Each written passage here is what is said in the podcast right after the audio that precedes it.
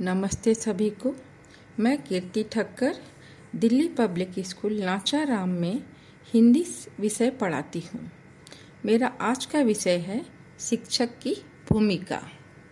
शिक्षक समाज में उच्च आदर्श स्थापित करने वाला व्यक्तित्व होता है।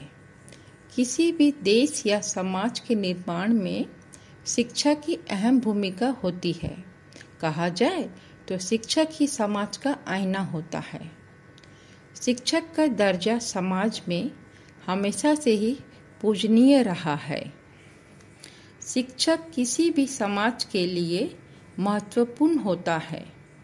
शिक्षक विद्यार्थी के जीवन में वह व्यक्ति होता है जो उन्हें अच्छी शिक्षा देने के साथ साथ बहुत सी अन्य महत्वपूर्ण चीज़ें भी सिखाते हैं।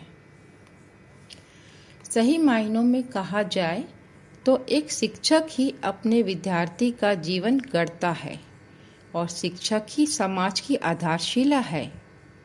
एक शिक्षक अपने जीवन के अंत तक मार्गदर्शक की भूमिका अदा करते हैं और समाज को राह दिखाते रहते हैं।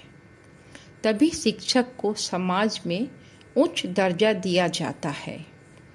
अतः शिक्षक विद्यार्थी के जीवन में एक महत्वपूर्ण भूमिका निभाते हैं।